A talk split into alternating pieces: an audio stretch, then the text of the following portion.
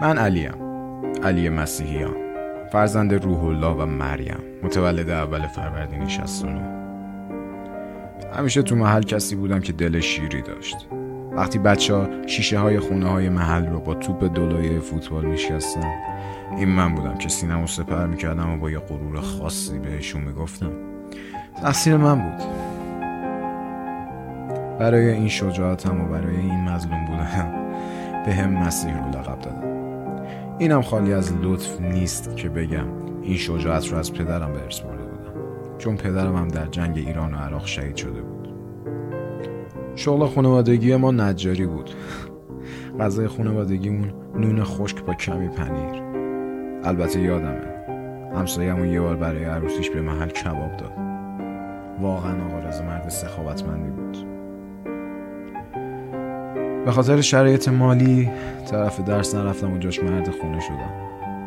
برای همین از هفت سالگی کار کردم و کار کردم که شدم واسه خودم یه اوستا یازده سال با یه چشم هم زدن گذشت. باورم نمی‌شد 18 سالم چون هر روز تو کارگاه سخت کار می‌کردم که پول طلبکارا رو بدم. 26 اردیبهشت جمعه ساعت دو بعد از ظهر بود. وقتی داشتم چوب رو سنباده می‌زدم یه و یه دختر مومشکی با چشمای خمار سفارش یه مجسمه رو برای روز پدر داد. سنباده ای که دستم بود دستم و برید. می‌دونی؟ وقتی نگاش می‌کردم تو دلم کودتایی می‌شد. بذار شفافتر بگم نگاهش زمین لرزه بود برای فعال کردن آتش فشان خاموش درونم. جالب بود. خون دست من می‌رفت و من هیچ چی احساس نمی‌کردم. انقدر سرگرم اون مجسمه شدم که تا صبح شنبه تمومش کردم زنگ زدم به اون دختر. بعد از پنج تا نفس عمیق آروم گفتم مجسمتون حاضره. نمی‌دونم چرا انقدر استرس داشتم. با صدای آروم و دلنواز گفت خدمتتون می‌رسه از شدت هیجان لباسم عوض کردم. از قلابی مغازه بغلیمون زدم و به خودم یکم رنگ و روح دادم. پنج عصر بود که یکی وارد کارگاه شد. مطمئن بودم که همون دختره. شگفت زده برگشتم به در نگاه کردم. اما کس دیگه ای بود. ازم همون مجسمه رو می‌خواست. من متعجب بودم. من من کنم بهش گفتم شما از طرف همون بانوی زیبا هستی؟ با خنده گفت. آره همونم. چطور؟ من با صورتی عرق کرده بهش گفتم. والا راستش بذار رو راست باشم. من عاشق دوستتونم و واقعا هم می‌خوام خوشبختش کنم. دختر خندید و نزاش حرف من تموم شد. گفت. تو شوخید گرفته؟ فکر کردی کی هستی؟ اون دختر جدا از بحث مالی همه جوره ازت سرتره. تو بدبختش می‌کنی اگه بهش ابراز علاقه کنی. موهات از من بلندتره حتی.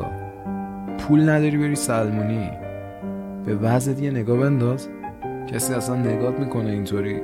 حالا جدا از چهرت صدات حتی دلخراشه. حدس می‌زنم بلد نیستی حتی یه ساز بزنی. اون دختر عاشق گیتار. پسر جون اون حتی به یه درصد از شما پسرها هم اطمینان نداره. چون هر کی اومد دلشو شیکون. تو هم بهتر زخمی نباشی برای قلبش. میگی دوستش داری؟ باشه. فقط اینو بهت بگم که هر موقع هر حرفی داشتی واسه گفتن بیا به دنبالشو ببینش.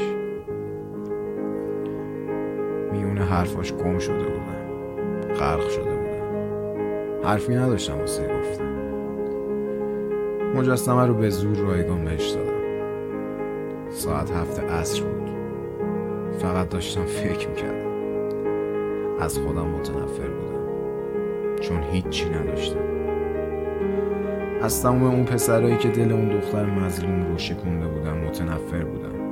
چون اصالت مردونگی رو خدشه دار کرده بودم از زندگیم متنفر بودم. که فقط کار کردم و هی کار کردم که پول طلبکارا رو بدم. از خدا هم حتی ناامید بودم که هیچ چیز به من نداده بود. تو دلم ازش بلند درخواست کردم. یه مسیری حداقل جلوی پای من بذار. هیچی نیست. حتی امید. همون لحظه مادرم اومد. منو با آغوش بی نهایت گرمش دلداری داد. ولی از شدت ناراحتی خون گریه می‌کردم. چون نمی‌تونستم عاشق کسی که عاشقشم بشم. کاری ازم بر نمیومد مادر با خنده گفت عزیزکم کارگاه رو بفروش برو سمت یه شغل دیگه تو که نباید مثل پدرت باشی. این شغل تو ادامه نده. من مطمئنم که تو موفق میشی. بفروش. انگار مادر می‌دونست چی تو سرمه.